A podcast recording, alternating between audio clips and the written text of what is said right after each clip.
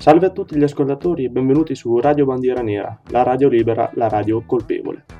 Sono Pasquale, sempre dalla sezione pesarese. A introdurvi l'argomento di questa puntata, insieme a me ci sarà Cristina, che, causa Covid, interverrà da peschiera del Garda e che ci accompagnerà alla scoperta di un personaggio che nell'ambito internazionale è diventato in pochi anni una figura mediatica di questa corrente ideologica nell'Africa francofona. Un movimento che mira a unificare gli africani del continente e, la, e della diaspora africana in una comunità africana glo- globale, andando ben oltre il Black Lives Matter con idee ben più chiare su quello che è definito il panafricanismo. Parleremo dunque, grazie a Cristina, di Kimi Seba, chi è, cosa promuove e perché secondo noi potrebbe essere importante approfondire la figura di questo personaggio. Prego Chris, a te l'introduzione. Ciao Pasquale, ciao a tutti gli ascoltatori di RBN, io sono Cristina e oggi vi racconto un personaggio di cui avete sicuramente già sentito parlare e si tratta di Kimi Seba. Kimi Seba chi è? Eh, oggi è considerato a tutti gli effetti l'erede spirituale di Thomas Sankara, è il leader del, movimento panafricanista che sta letteralmente seducendo una larga fetta della gioventù africana scolarizzata, soprattutto nella zona delle ex colonie francesi, ma che ha anche moltissimo seguito presso gli, gli afrodiscendenti europei principalmente in Francia, ma comunque ha seguito in buona parte dei paesi è un personaggio che potremmo definire interessante ma scomodo. Scomodo per tutta una serie di protagonisti di questo mondo moderno. Scomodo innanzitutto per la Francia. Kimi Seba era cittadino francese, lo è rimasto fino al 2011 quando ha abbandonato il territorio per stabilirsi definitivamente in Africa, prima in Senegal e poi nel Benin, che è la terra d'origine dei suoi genitori. Eh, in Francia è stato accusato di essere razzista, un suprematista nero, un antisemita, un sovversivo, tant'è che eh, due dei suoi movimenti, eh, Tribuca e Jeunesse Kimi Seba, sono stati proprio sciolti per volontà del Ministero dell'Interno, proprio perché considerati pericolosi per il tipo di messaggio che portavano, cioè di essere sovversivi di essere in qualche modo antisemiti, quando in realtà l'antisemitismo, se così vogliamo chiamare, eh, di Kimi Seba è in realtà un antisionismo perché ha sempre fatto il collegamento per cui mh, mm, la Banca Mondiale e comunque tutte le grandi istituzioni eh, al mondo sono rette comunque o indirizzate da Israele. Questi, queste accuse gli sono valse tra l'altro due processi per incitamento all'odio razziale e l'antisemitismo che si sono conclusi con due condanne, una a otto mesi e una a due mesi. Si tratta comunque del 2009. Eh, quindi pericoloso quando è stato sul territorio nazionale francese, più che pericoloso scomodo Scomodo anche eh, quando dall'Africa eh, si schiera proprio apertamente, ne fa proprio una, una battaglia della vita contro il neocolonialismo monetario eh, e quindi contro il franco CFA, che è la moneta utilizzata nei territori delle ex colonie francesi. È un personaggio scomodo anche in, in Africa, non solo in Francia è scomodo per le oligarchie africane occidentalizzate, che secondo lui non fanno gli interessi del popolo, ma sono asserviti ai poteri occidentali e si arricchiscono proprio in prima persona, lasciando invece il popolo sommerso dai debiti o comunque nella più totale povertà, quindi mm, servendo sostanzialmente il nemico e non facendo gli interessi del proprio popolo. È anche un personaggio scomodo per il mondialismo in generale, per i vari Soros, le ONG legate a Soros, per la Banca Mondiale, per il liberismo. Eh, lui che è un assoluto fautore della teoria del mondo multipolare, non a caso è un grande amico di Dugin, che ha come riferimenti politici Hezbollah, l'Iran, Chavez. Insomma, il tutto crea un mix di interesse ma al tempo stesso un mix esplosivo per quello che sono mm, diciamo il pensiero unico e il mondialismo. qualche cenno sulla sua biografia, mm, più che altro per mostrare eh, la sua evoluzione spirituale, personale, da un'autocoscienza di sé fino a una coscienza comunitaria, eh, di gruppo, se vogliamo dire, se vogliamo utilizzare il termine, anche razziale. Quindi più o meno dal 1995 al 2011, quando poi avrà la svolta politica vera e propria, mm, lasciando la Francia e stabilendosi in Africa. Kimi Seba nasce a Strasburgo nel 1981, è figlio di immigrati che vengono dal Benin, ehm, immigrati comunque non poveri sicuramente perché il padre faceva il medico. Eh, Kimi Seba non è il suo nome, eh, il suo vero nome è Stelio. Ehm, vedremo come questa simbologia della stella accompagni un po' tutta l'esistenza di Seba e la segni proprio profondamente, a cominciare dalla profezia che venne fatta alla madre mentre era in attesa di lui, ehm, fatta questa profezia da una levatrice che, disse, che le disse che il figlio che stava aspettando sarebbe diventato una stella vera e propria per eh, la gioventù africana. Memore di questo, i genitori eh, decisero di chiamarlo appunto Stelio, anche perché piaceva loro molto un commediografo francese che si chiamava Stelio Lorenzi. È solo nel 2004 che Kémy Seba prende il suo nome di battaglia, quello per cui lo conosciamo oggi. Eh, durante un viaggio in Egitto alla scoperta dei movimenti chemitici, che stava studiando all'epoca, approfondendo, eh, mutua dall'antico egiziano in, uh, il termine chemi, uh, che significa nero, e seba, che significa stella. Quindi dal 2004 ufficialmente lo conosciamo come chemi seba, stella nera. Gli anni della giovinezza, gli anni passati a Strasburgo, non sono particolarmente notevoli ecco, dal, punto sue, dal punto di vista della sua evoluzione è quando lascerà Strasburgo per trasferirsi a Parigi e comincerà a maturare tutta una serie di convinzioni personali che lo indirizzeranno poi sulla strada che tuttora sta percorrendo. Eh, frequenta la scuola, le scuole superiori, mm, ma è il classico studente con buone doti, ma che si potrebbe definire svogliato.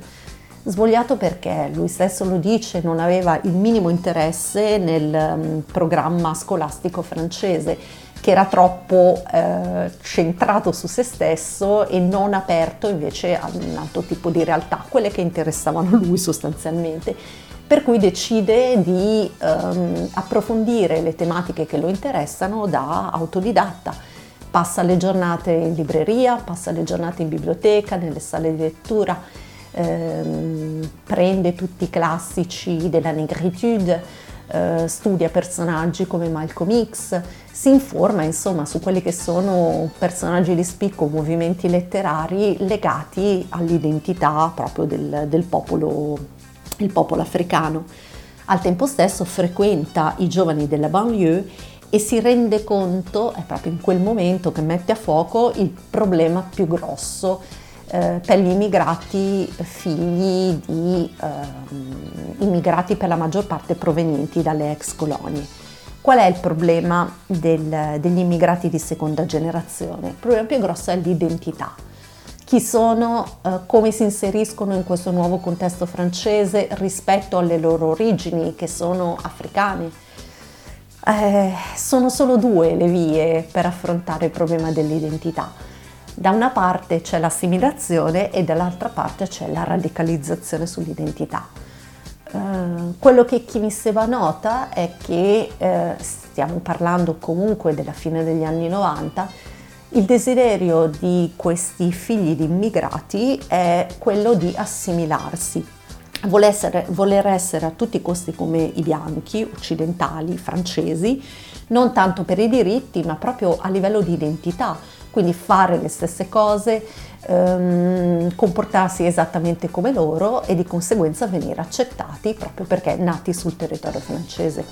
Del resto anche la società francese spingeva verso il multiculturalismo, quindi diciamo una sorta di appiattimento tutti sullo stesso livello che è quello francese, occidentalizzato, della società dei consumi e del mondialismo. ma non è questa la soluzione giusta per affermare la propria identità, perché così mh, mm, si sostituisce un'identità eh, di appartenenza, di razza, con un'altra identità che non appartiene assolutamente a questa nuova gioventù. Quindi di conseguenza gli scontri nelle banlieue, la rabbia, eh, che deriva proprio dal fatto di non essere accettati, ma una rabbia che secondo Kimi Seba è accompagnata anche da una profonda forma di vittimismo sul continuo fatto di insistere sul razzismo che mette comunque l'accento su un senso di inferiorità che ha la popolazione di afrodiscendenti rispetto alla popolazione francese. Quindi continuare a girarsi verso i bianchi, accusarli di essere razzisti, quasi piangendo, insomma, quasi pietendo un'attenzione che non meritano. Ma si chiede che mi se va, perché voler, voler essere a tutti i costi come i bianchi, occidentalizzarsi, quindi spostandosi sulla società dei consumi. E poi fa questa osservazione, si dice, ma eh, possiamo fare una colpa ai bianchi del fatto di non volerci, del resto sono a casa loro, perché obbligarli ad accettarci, oltretutto sempre con una forma di vittimismo. Eh, non è questa la soluzione dell'identità. Eh, l'unica soluzione è la radicalizzazione, ossia mm, partire da una conoscenza del sé, delle proprie origini, della propria storia, della propria identità, per poi passare a una forma di solidarietà fra afrodiscendenti per creare e formare una grossa comunità di persone che hanno eh, un'identità di base comune, anche se poi divisioni mm, più legate alle tradizioni che all'identità. Per questo, secondo lui, eh, la società eh, dovrebbe essere sostanzialmente divisa, bianchi, neri, arabi, perché ognuno ha la sua identità, ha i suoi principi, ha le sue tradizioni. L'uno non dovrebbe calpestare quello degli altri, dovrebbero comunque coesistere, coabitare eh, ma eh, senza pretendere che uno diventi l'altro, perché è da questo desiderio di assimilazione che si creano poi tutti i problemi di identità, gli scontri e le frustrazioni. Ottimo Chris, che ne dici se facciamo una piccola pausa musicale per tutti gli ascoltatori di Radio Bandiera Nera? Ascoltiamo Civiltà dei Blind Justice e poi torniamo a parlare di Kimi Seba.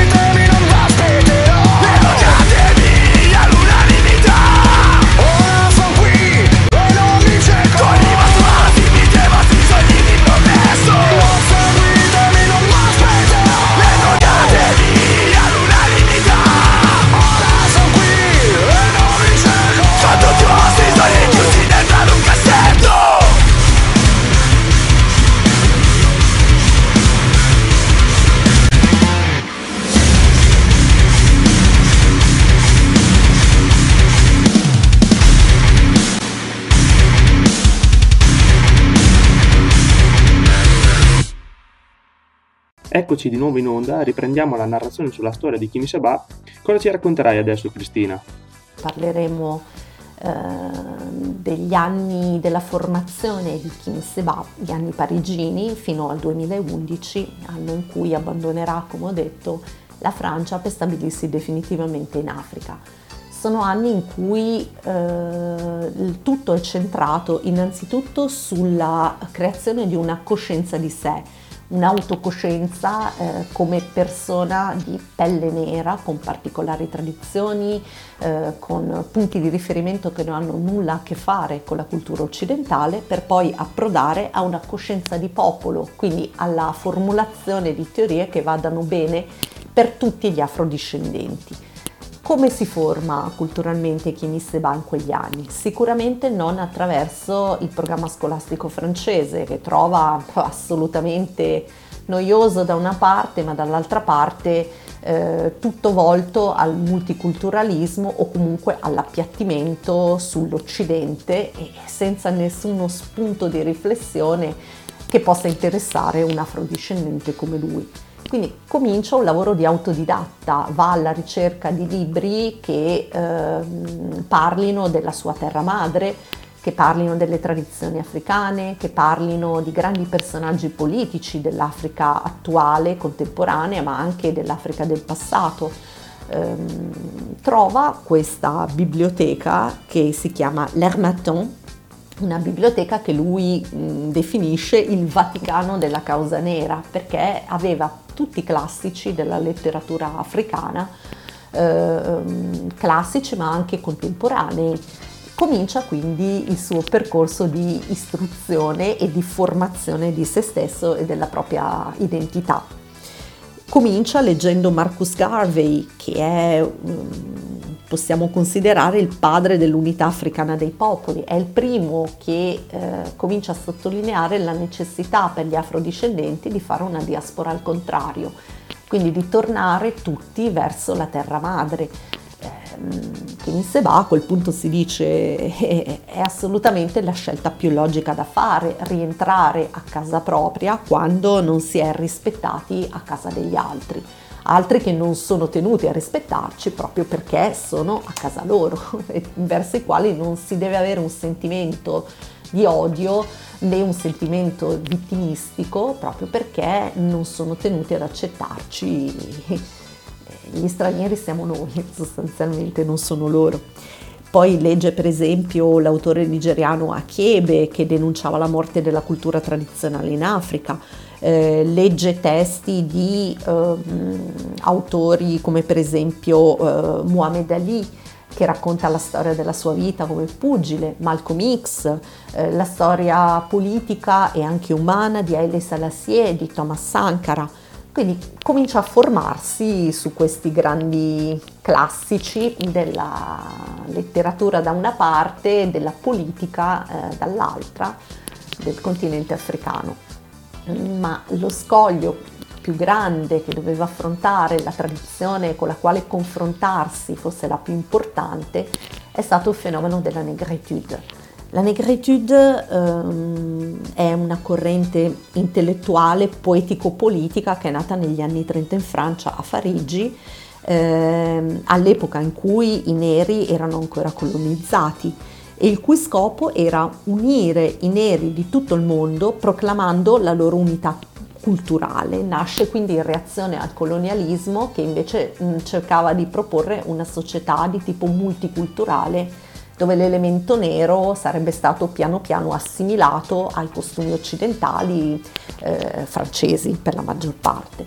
Eh, possiamo dire che la negritude sia stato un inno della, la, ehm, della fierezza nera, già a partire dal termine, dalla semantica. Negritude deriva appunto da negro, eh, termine che fino a quel momento aveva una connotazione dispregiativa e che gli scrittori della negritude utilizzano invece come portabandiera della fierezza del sé come individui eh, di colore nero.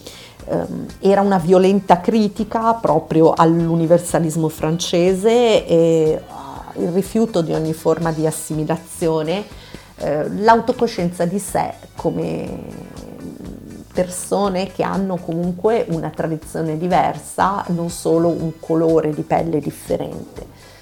Mm, tutte teorie belle, molto belle, però chi mi se va suggestionato all'inizio trova che ci sia un grosso limite. E qual è questo limite? Il fatto che fossero teorie per la maggior parte intellettuali, che poi non si applicassero a niente di concreto, siano un vero progetto politico. Si rende conto che non c'è la volontà in questi autori di fare una vera separazione dall'Occidente, perché tutti più o meno ci sono legati.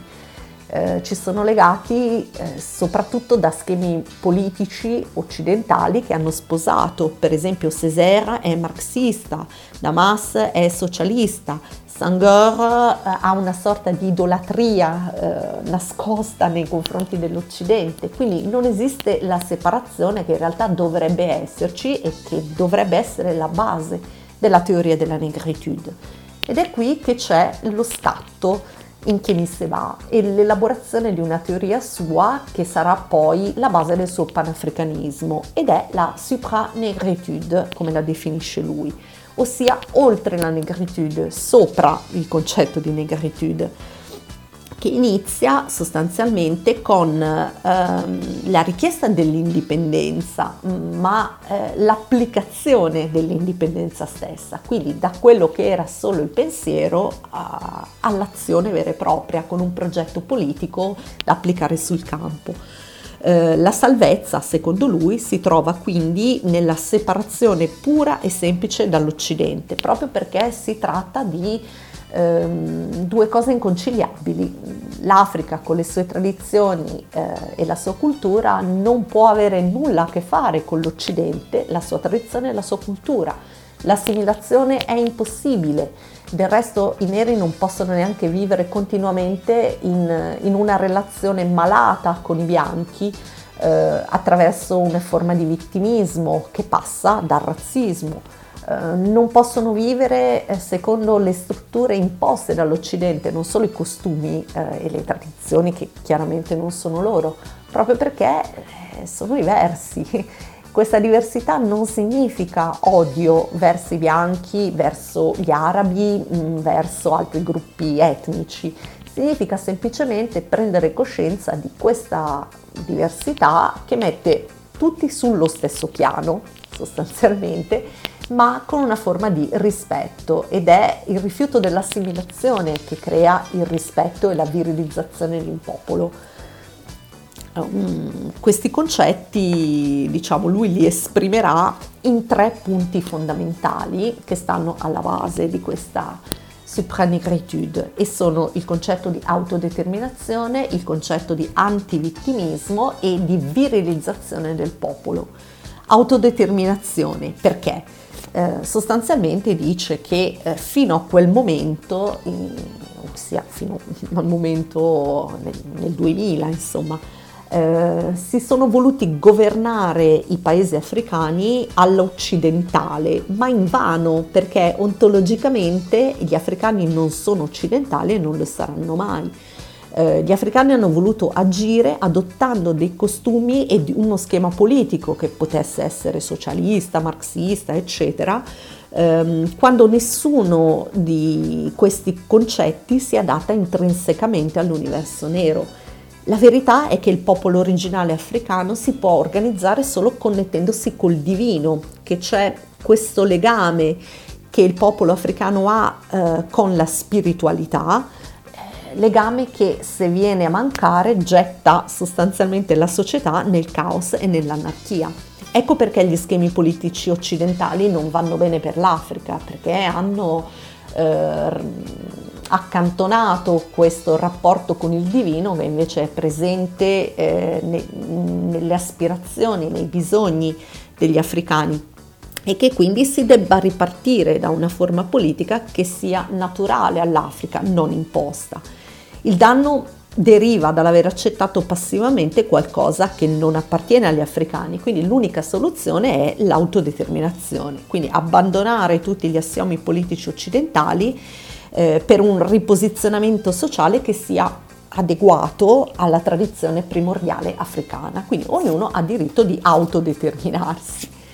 Il secondo concetto, abbiamo detto, è l'antivittimismo. Eh, aveva notato questo fin dagli anni dell'adolescenza, cioè il fatto che molto spesso gli afrodiscendenti eh, continuassero a mantenere un rapporto malato eh, basato appunto sul vittimismo mh, mm, con l'Occidente. Eh, L'Occidente aveva atteggiamenti di tipo razzista nei loro confronti, gli africani continuavano ad insistere su questo razzismo lamentandosi, piangendolo in qualche senso, ma non agendo, non andando al di là. Invece va rifiutata ogni forma di vittimismo che è appunto una scusa per non procedere, per non liberarsi. Bisogna partire dall'autocritica come popolo senza far continuamente riferimento ai bianchi, per poi passare all'ultima fase che è la virilità del popolo, la virilizzazione del popolo ehm, attraverso l'autosufficienza il sentimento di vittimismo sparirà. Se un popolo è in grado di badare a se stesso, non ha bisogno di aiuti continui da parte dell'Occidente, ehm, utilizzerà quelle che sono le sue risorse naturali, eh, sfruttandole eh, si renderà completamente libero dal gioco occidentale e quindi riscoprirà il senso della sua virilità. Ehm, c'è a questo proposito un brano, insomma un pezzo che chiude eh, il primo libro di Kini Seba, che vi vorrei leggere, che secondo me è illuminante da questo punto di vista. Dice, noi dobbiamo fare una scelta, vivere liberi o morire, essere i traditori o gli eroi del nostro destino, accettare il peso dei sacrifici o assumersi la responsabilità del nostro suicidio collettivo.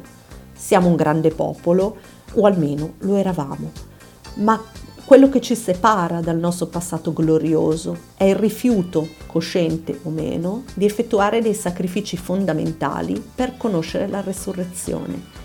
Dobbiamo assolutamente cacciare da dentro di noi questa cultura della sconfitta, del fatalismo, che consiste a autocongratularsi per poche cose e a trovare eroico quello che è solo il minimo necessario per un popolo che aspira alla prosperità e al rispetto. Dobbiamo smettere di chiedere la carità tramite l'aiuto alimentare e tornare all'immensa ricchezza dei nostri suoli, lavorarli, studiarli in profondità per trarne il miglior profitto.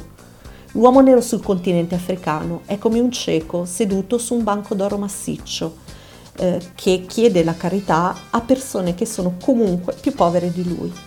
Queste ultime eh, vogliono eh, dei pezzi del banco del cieco, ma gli lasciano soltanto le briciole. Noi abbiamo tutto, ma agiamo come se non avessimo niente.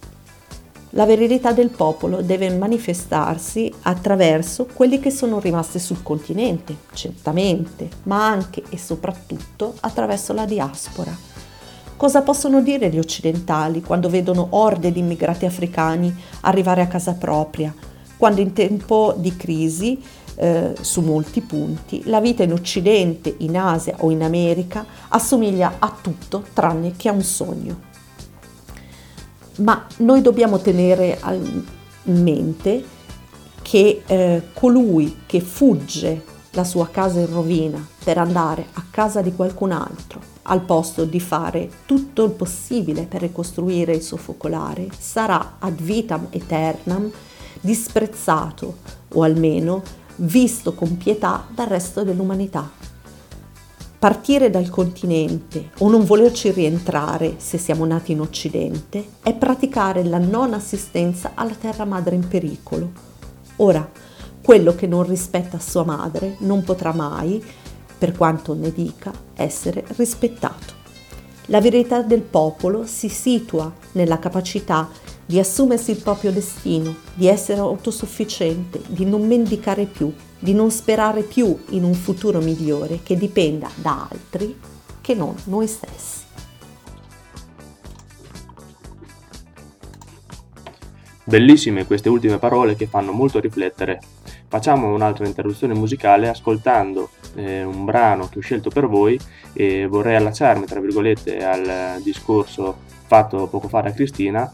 La canzone che ho scelto è mm, dei System of a Down, Protect the Land, che dopo 15 anni sono tornati con uh, del materiale inedito, rilasciando a sorpresa ben due nuove canzoni. Una è proprio questa, che tra l'altro per noi assume anche un valore politico, in quanto la canzone è stata scritta in risposta agli atti di guerra e terrorismo compiuti dall'Azerbaijan con l'aiuto della Turchia contro il popolo dell'Armenia e dell'Artsakh, noto anche come Nagorno-Karabakh. Il conflitto ha una storia che risale al 1988, ma nel settembre 2020 sono scoppiati scontri su larga scala riaccendendo la tensione internazionale e anche noi di Casa Pound ci siamo attivati con manifestazioni di striscioni di protesta in tutta Italia.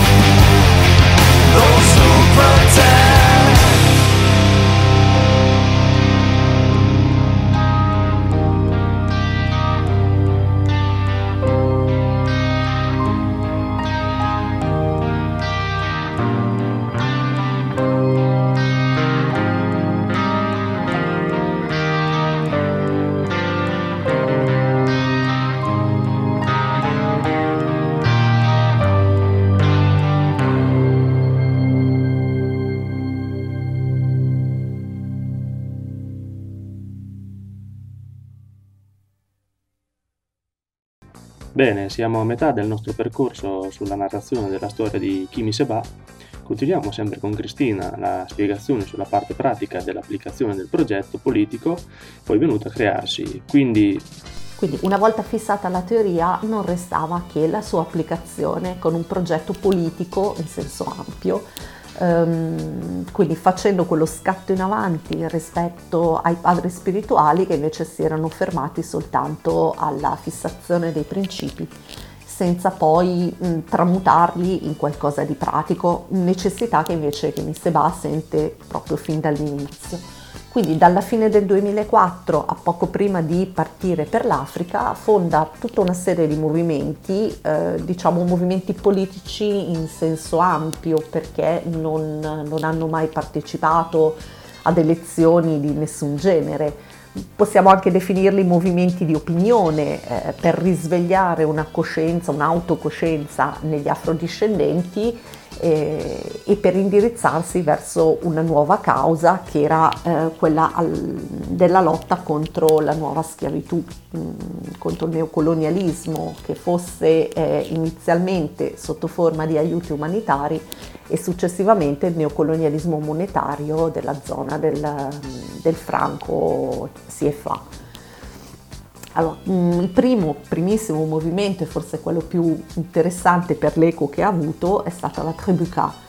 La Tribuca eh, era un movimento diciamo a base popolare che riuniva chemiti atonisti, chemiti inteso appunto come, come nere, atonisti eh, afferenti alla religione egizia eh, che secondo Kimi Seba e gli studi dell'epoca era l'unico vero collante religioso mh, dopo l'esperienza dell'Islam che eh, aveva avuto frequentando la Nation of Islam eh, di tutto il popolo nero. Quali sono i principi base di questa tribù K? Eh, innanzitutto sì, la lotta per l'identità, l'affermazione eh, delle peculiarità del popolo nero rispetto a quello bianco e a quello arabo, quindi una filosofia diciamo separatista pro-africana, separatista perché non si voleva avere niente a che fare con gli occidentali bianchi in generale e con gli arabi, eh, pro-africana perché eh, il messaggio di base era la necessità di fare una diaspora al contrario e quindi eh, per gli afrodiscendenti tornare alla terra madre per battersi per i suoi diritti direttamente sul campo, diciamo e mm, appunto una nota alla nuova schiavitù. Eh, nuova schiavitù che, ehm, che Miseba identifica durante il periodo della tribù K con ehm, gli ebrei in generale. Perché? Eh, perché si era accorto che la maggior parte delle ONG o comunque degli aiuti umanitari che arrivavano in Africa eh, provenivano da associazioni ebraiche eh, quindi il collegamento per lui diventa inevitabile, cioè questi nuovi colonizzatori che creano un rapporto di dipendenza degli africani con l'Occidente sono di nazionalità ebraica e quindi l'ebraismo è simbolo di mondialismo ed è simbolo quindi del, del, male, del male assoluto ehm, queste teorie che lui stesso in retrospettiva giudicherà un po' forse eccessive, ecco, gli valsero la critica di essere eh, un separatista nero, eh, ma più che altro un suprematista nero eh, e di essere antisemita. E saranno la causa dello scioglimento del movimento della tribù K voluto proprio per legge ehm, dal ministro dell'interno, che all'epoca era Sarkozy, chiaramente in religione ebraica, eh, e con un decreto firmato il 28 luglio del 2006 dal Presidente della Repubblica stesso. Quindi è stata la prima organizzazione nera vietata per legge sul territorio francese ehm, le accuse non tanto di suprematismo quanto di incitamento all'odio razziale e di antisemitismo gli varranno anche un paio di processi eh, svoltisi quasi tutti tra il 2008 e l'inizio del 2009.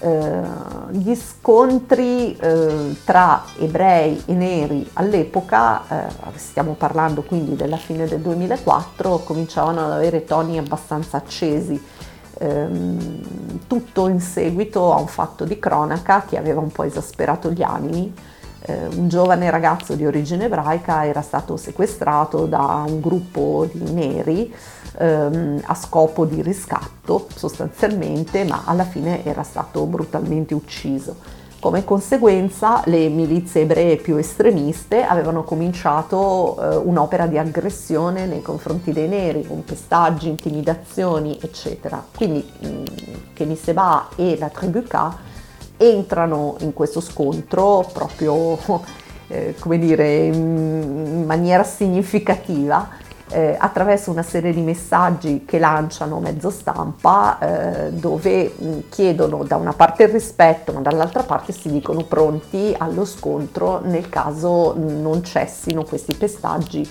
eh, nei confronti della popolazione nera.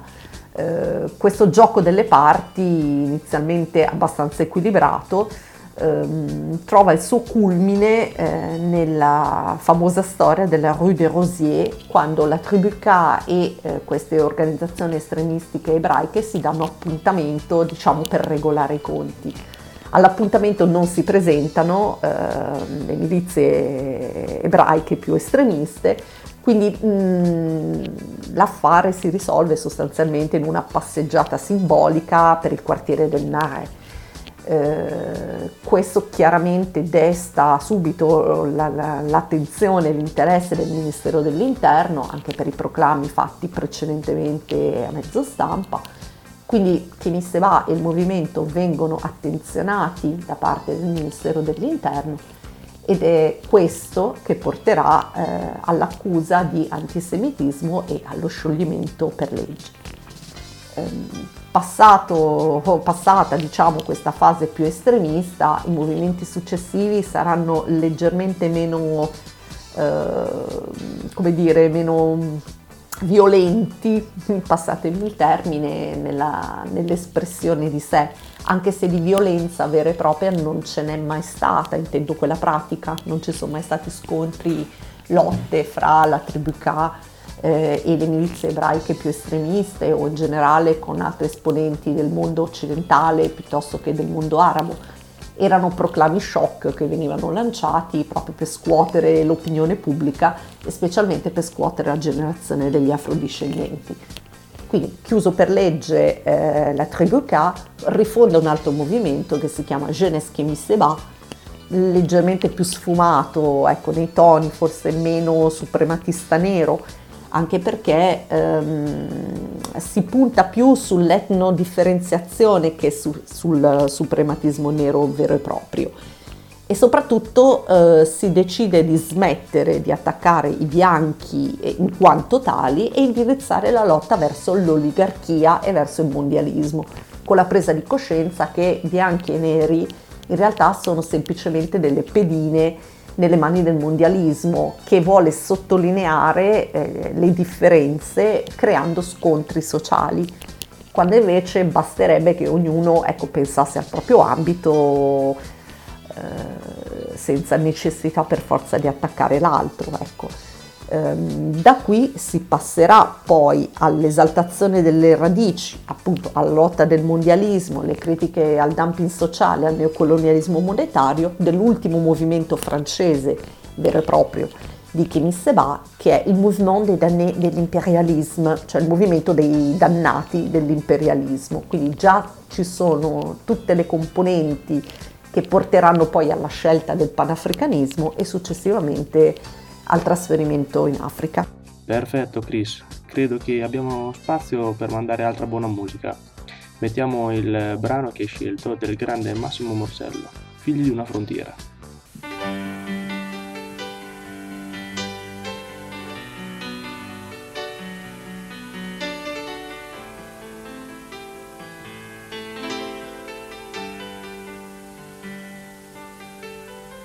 Figli del mondo siamo con le ali dietro ai talloni che ci aiutano quando fuggiamo dalla polvere delle prigioni.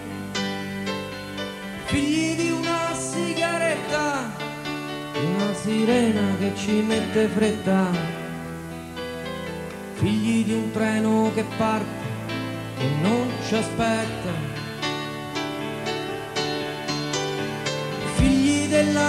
siamo, senza una foto sopra il passaporto che ci aiuta quando navighiamo su una nave in mare aperto,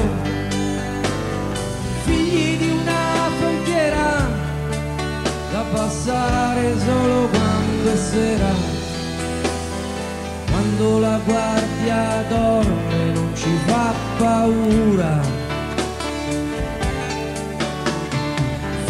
Della strada siamo e ci porta dove vuole il vento e che ci aiuta quando ci perdiamo il nostro senso d'orientamento.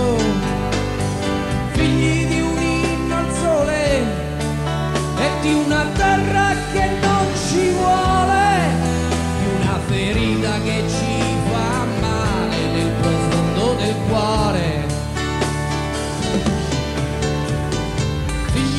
Della pioggia siamo, col cappello calato sul viso. Ed il sonno calato negli occhi.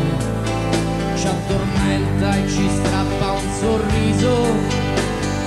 Figli di un tradimento, figli di un sole che si è spento, figli di un cane che passa, abbaglia e ci si ferma accanto. Del mondo siamo, con due occhi che non credono a niente, che ci aiutano quando ci troviamo le facce dell'altra gente, ah, figli di una bufera, figli di un temporale, che tu tagli e prova, che tu tagli e spera, siamo i figli venuti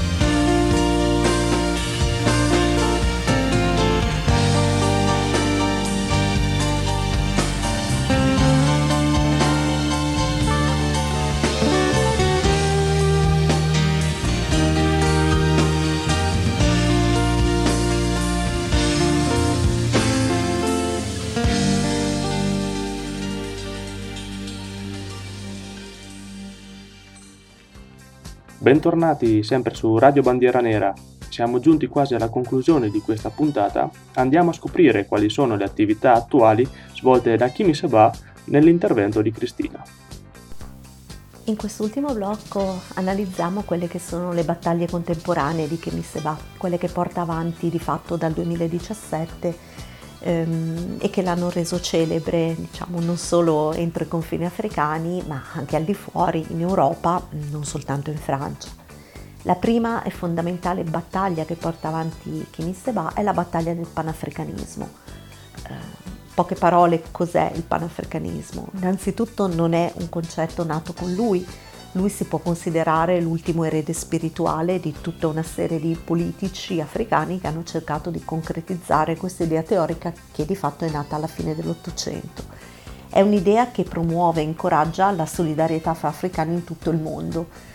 Eh, possiamo dire che sia una sorta di visione rivoluzionaria che partendo dall'idea di un'ascendenza comune a tutti i popoli dell'Africa nera immagina mh, la realizzazione di un'organizzazione politica integrata appunto di tutti i popoli africani presenti sul territorio. Mm, il primo panafricanismo è più che altro un panafricanismo teorico, intellettuale, è quello che si lega al movimento della negritude, che come abbiamo detto perché Miseba ha il limite fondamentale di non aver avuto un'applicazione pratica in un vero progetto politico. Saranno altre le figure che cominceranno a proporre eh, un'applicazione pratica dei concetti del panafricanismo. Sono figure che per la maggior parte in Occidente conosciamo. Eh, sono Haile Selassie, mh, mm, Thomas Sankara, lo stesso Gheddafi, eh, tutti tra l'altro accomunati dallo stesso destino di essere stati uccisi più o meno direttamente dall'Occidente eh, o perlomeno in maniera mm, più o meno manifesta ecco, da parte dell'Occidente. Haile Selassie aveva creato addirittura l'Organizzazione dell'Unità Africana, che era un embrione politico del panafricanismo, trasformata poi nel 2002 nell'Unione Africana, ma di fatto non sta procedendo proprio sulla linea che sta immaginando eh, Kim Seba. Perché? Perché secondo lui questo panafricanismo che si porta avanti adesso è un panafricanismo di facciata in cui manca la sostanza fondamentale che è la vera separazione dell'Occidente. E perché? Perché eh, quelli che dovrebbero essere i responsabili locali dell'applicazione del panafricanismo sono in realtà presidenti africani occidentalizzati che di fatto servono gli interessi del mondialismo, che sono corrotti, sono interessati al profilo personale tramite un circuito ormai clientelare al limite del mafioso. Di fatto recepiscono gli aiuti provenienti dalle mm, associazioni filantropiche, dalle varie ONG, eh, accettando le regole del gioco di fatto, ma intascandosi buona parte dei profitti, non reinvestendoli sul territorio eh, per cercare di far crescere i propri stati e l'Africa in generale ehm, collegato a questo discorso appunto del panafricanismo e della sua applicazione c'è un secondo concetto, una seconda battaglia che porta avanti Kemi Seba ed è appunto la lotta proprio a queste ONG, prima fra tutti Open Society di Soros o in generale le ONG filantropiche. Perché? Perché creano eh, un rapporto malato di dipendenza dell'Africa da aiuti economici di cui fondamentalmente l'Africa non avrebbe bisogno perché l'Africa ha comunque tutta una serie di risorse che sono sfruttate ormai da stranieri, anche cinesi, eh, non soltanto potenze occidentali, eh, mentre invece se avesse la possibilità di poterle sfruttare per se stessa sicuramente non avrebbe bisogno di aiuti economici di nessuno e quindi nessuna forma di dipendenza. Oltretutto questi aiuti economici sono un'arma a doppio taglio, non sono sicuramente una sorta di come dire, passatemi il termine, carità interessata, ma c'è sempre un tornaconto da parte di queste ONG che chiedono in cambio un'applicazione scrupolosa di un programma di occidentalizzazione, quindi devono rispettare tutta una serie di condizioni che sono sicuramente eh, l'imposizione di un pensiero occidentale che non c'entra niente con quello africano, oppure nei casi dei, degli aiuti che vengono dai vari fondi monetari internazionali si chiedono più o meno le stesse garanzie che si chiedono in Europa quando viene erogato il MES, per esempio. Sono chiaramente garanzie che per stati per la maggior parte ancora molto poveri sono impossibili, irrealizzabili, impensabili eh, e che rendono l'Africa ancora più schiava in realtà di quella che è. Eh, la terza lotta fondamentale, eh, oltre il panafricanismo e la lotta al mondialismo e l'ONG, è la lotta per la sovranità e il diritto all'autodeterminazione, che significa in primis la lotta contro il neocolonialismo monetario. Eh, successivamente, sistemata questa questione, si potrà passare alla questione della sovranità militare, cancellando quindi la presenza delle basi militari straniere in territorio africano per poi arrivare alla sovranità culturale, alla sovranità politica, eccetera, eccetera. Ma eh, cos'è questo neocolonialismo monetario, la cui eh, vicenda, le cui sorti hanno reso così famoso Kemi Seba eh, in Africa, ma soprattutto all'estero?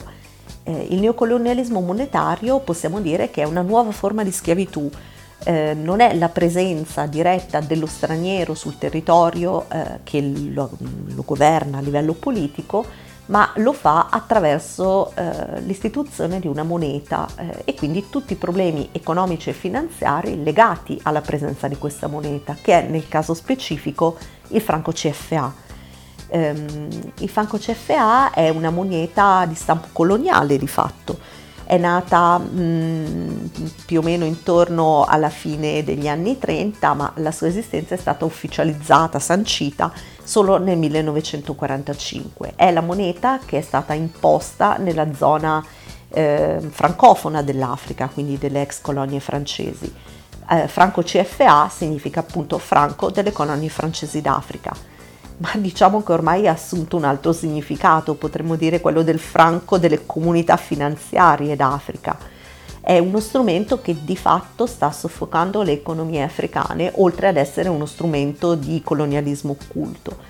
Il franco CFA innanzitutto è stampato in Francia e mm, i problemi più grossi che presenta e che genera ehm, sono eh, correlati appunto eh, innanzitutto al fatto che è legato all'euro. Eh, quindi si tratta di una moneta diciamo troppo forte per le economie locali che eh, annienta la, ogni possibilità per loro di poter essere competitive. Eh, nella zona del franco CFA le banche tendono a razionare i crediti o in generale i prestiti o se fanno dei prestiti lo fanno a tassi elevatissimi. Quindi i i paesi della zona delle ex colonie soffrono quindi di un sottofinanziamento cronico. Eh, si arriva al paradosso per cui costa meno comprare un prodotto proveniente dalla Francia o comunque proveniente diciamo dall'estero, dall'Europa, piuttosto che comprare un prodotto africano perché eh, avrebbe dei costi eccessivi eh, derivanti appunto dal fatto che il credito non viene fatto, se viene fatto eh, con dei, dei, tassi che sono veramente eh, al limite dello strozzinaggio. Oltretutto eh, nella zona del franco CFA vale il principio della libera circolazione dei capitali, quindi eh, conviene di più per chi ha quattro soldi da parte diciamo, versarli in Francia e Svizzera piuttosto che farli fermare sul territorio e sviluppare l'economia locale. Oltretutto le banche centrali delle ex colonie sono tenute a versare la metà dei loro averi al tesoro pubblico francese in cambio della garanzia eh, appunto sul franco CFA. Quindi di fatto sono gli stati africani che finanziano lo Stato francese, non sicuramente viceversa. C'è ancora un ulteriore problema, ossia nei consigli di amministrazione delle banche centrali africane eh, gli amministratori francesi hanno diritto di veto, quindi la presenza occidentale è doppiamente pesante anche da quel punto di vista.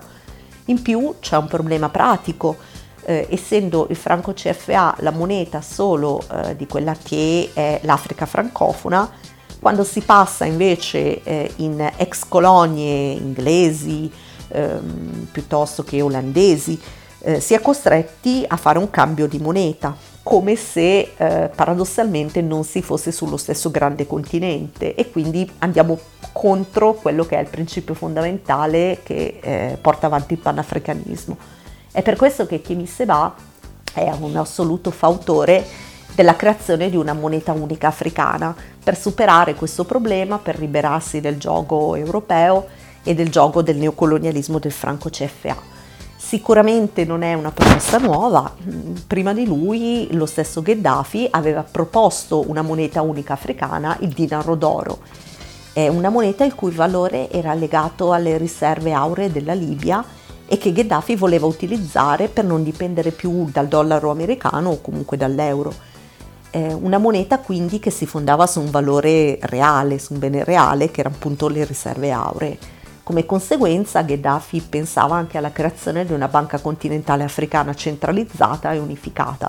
Guarda caso, insomma, la fine che ha fatto lo sappiamo tutti, l'oro di Gheddafi oltretutto è sparito. Eh, proprio per questo che Misebab dice che eh, avendo tantissime riserve l'Africa, diamanti, manganese, cobalto, potevano essere in un certo senso un'alternativa all'oro di Gheddafi per la creazione di questa moneta unica africana. quali sono le battaglie proprio concrete, i gesti pratici che Seba porta avanti contro il Franco CFA? Beh, innanzitutto comincia con una battaglia che possiamo dire culturale, mediatica. Ehm, Kemi Seba comincia a fare una serie di conferenze alle università in giro per i vari stati africani delle ex colonie francesi. Ehm, sostanzialmente eh, fa interviste radio, eh, non solo conferenze, si fa invitare ai programmi televisivi più noti, comincia così a diffondere le sue idee ehm, non soltanto alla gioventù ma a tutta la popolazione. E oltretutto si rende conto che di fatto la maggior parte della popolazione non voleva il franco CFA, che invece era difeso dalla borghesia che era l'unica a consumare senza problemi i prodotti francesi e soprattutto era voluta da queste famose oligarchie occidentalizzate che traevano dei, bef- dei benefici personali dai rapporti con la Francia. Quali iniziative propone per um, sensibilizzare contro uh, l'utilizzo di questa moneta? Boicottare innanzitutto i, program- i prodotti francesi in modo da um, incentivare l'economia locale consumando appunto a chilometro zero, diciamo così ehm, lanciando mobilitazioni proprio in Africa e negli afrodiscendenti sui territori europei perché portassero avanti battaglie contro il neocolonialismo monetario e lui stesso si mette in gioco nel 2017 bruciando in pubblica piazza eh, a Dakar, eh, quindi in Senegal, eh, un biglietto, un franco eh, CFA mm, paradosso dei paradossi, insomma questa cosa fa doppiamente rumore, innanzitutto perché in Africa eh, bruciare una cosa ha un particolare significato, significa non solo bruciare l'oggetto come protesta, ma bruciarne proprio lo spirito. E quindi già mm, fece scalpore per quello. Ma soprattutto perché pare che in Senegal bruciare soldi pubblici su, in piazza o comunque bruciarli come, come, manifestazione di dissenso sia un reato. Ed è per questo che Kemi Seba si fa qualche mese di prigione, tra l'altro prigione abbastanza dura a Dakar. Riesce ad uscire soltanto per un escamotage della sua difesa che fa notare che ha bruciato una sola banconota e non più banconote, tanti soldi, e che quindi può essere liberato, ecco, diciamo così. Eh, altra caratteristica fondamentale di Kimi Seba è la creazione di una ONG sempre nel 2017, sostanzialmente appena uscito dalle, dalle prigioni di Dakar, eh, una ONG che nel suo programma insomma, contiene tutti quelli che sono eh, i principi fondamentali delle, delle battaglie di Kimi. Per esempio rifiutare ogni forma di, di ingerenza esogena, rifiutare l'ingerenza politica, rifiutare eh, l'ingerenza monetaria e sopprimere il franco CFA, eh, rifiutare ogni ingerenza anche culturale che provenga dall'Occidente, eh, rifiutare aiuti umanitari ehm, per tornare invece a mh, mm, dire, occuparsi direttamente della propria terra senza bisogno di dipendere da nessuno chiede la fraternità transnazionale, la solidarietà, scusate, la giustizia sociale per tutti gli africani e tutti gli afrodiscendenti.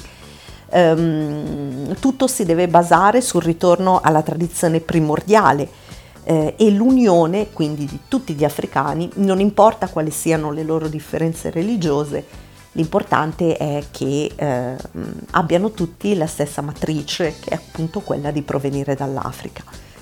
Ehm, Kimi Seba conclude quello che è um, il suo libro più recente che si chiama L'Africa libera o la morte con una sorta di esortazione alla gioventù africana perché eh, entri in questa battaglia fondamentale di identità, di cultura, di diritti.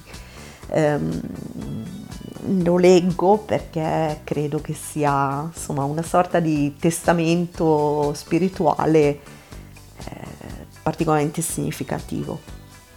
Dice, la gioventù africana del XXI secolo deve ad ogni costo, collettivamente, imparare a confrontarsi con la morte. Intendo eh, che deve cessare di vedere nella morte un, una fine, ma vederne solo una tappa.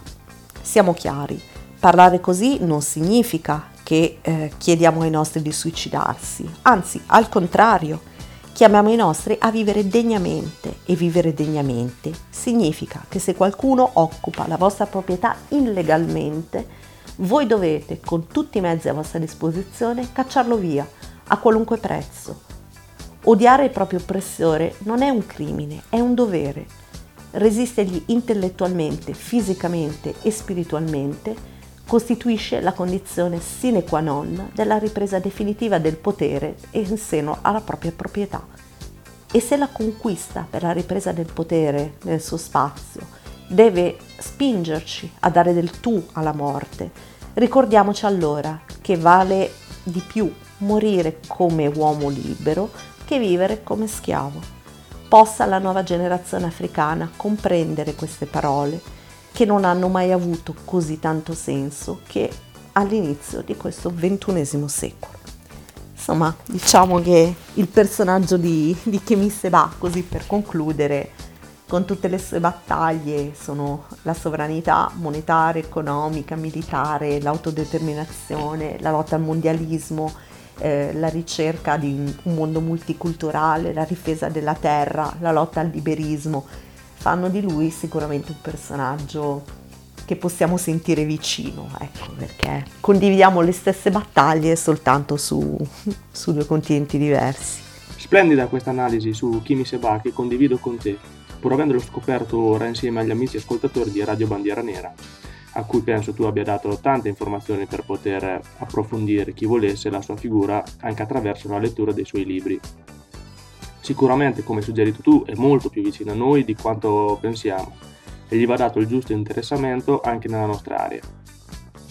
Penso che possiamo concludere qui la puntata, ringrazio quanti di voi ci hanno ascoltato e ringrazio soprattutto Cristina per la partecipazione. Vi ricordo di sostenere la nostra pagina Facebook e Instagram Riqualifichiamo Pesaro e che abbiamo attiva la email per informazioni a cui potete scriverci è casapoundpesaro.it. Da Pasquale e Cristina un saluto a tutti gli ascoltatori di Radio Bandiera Nera.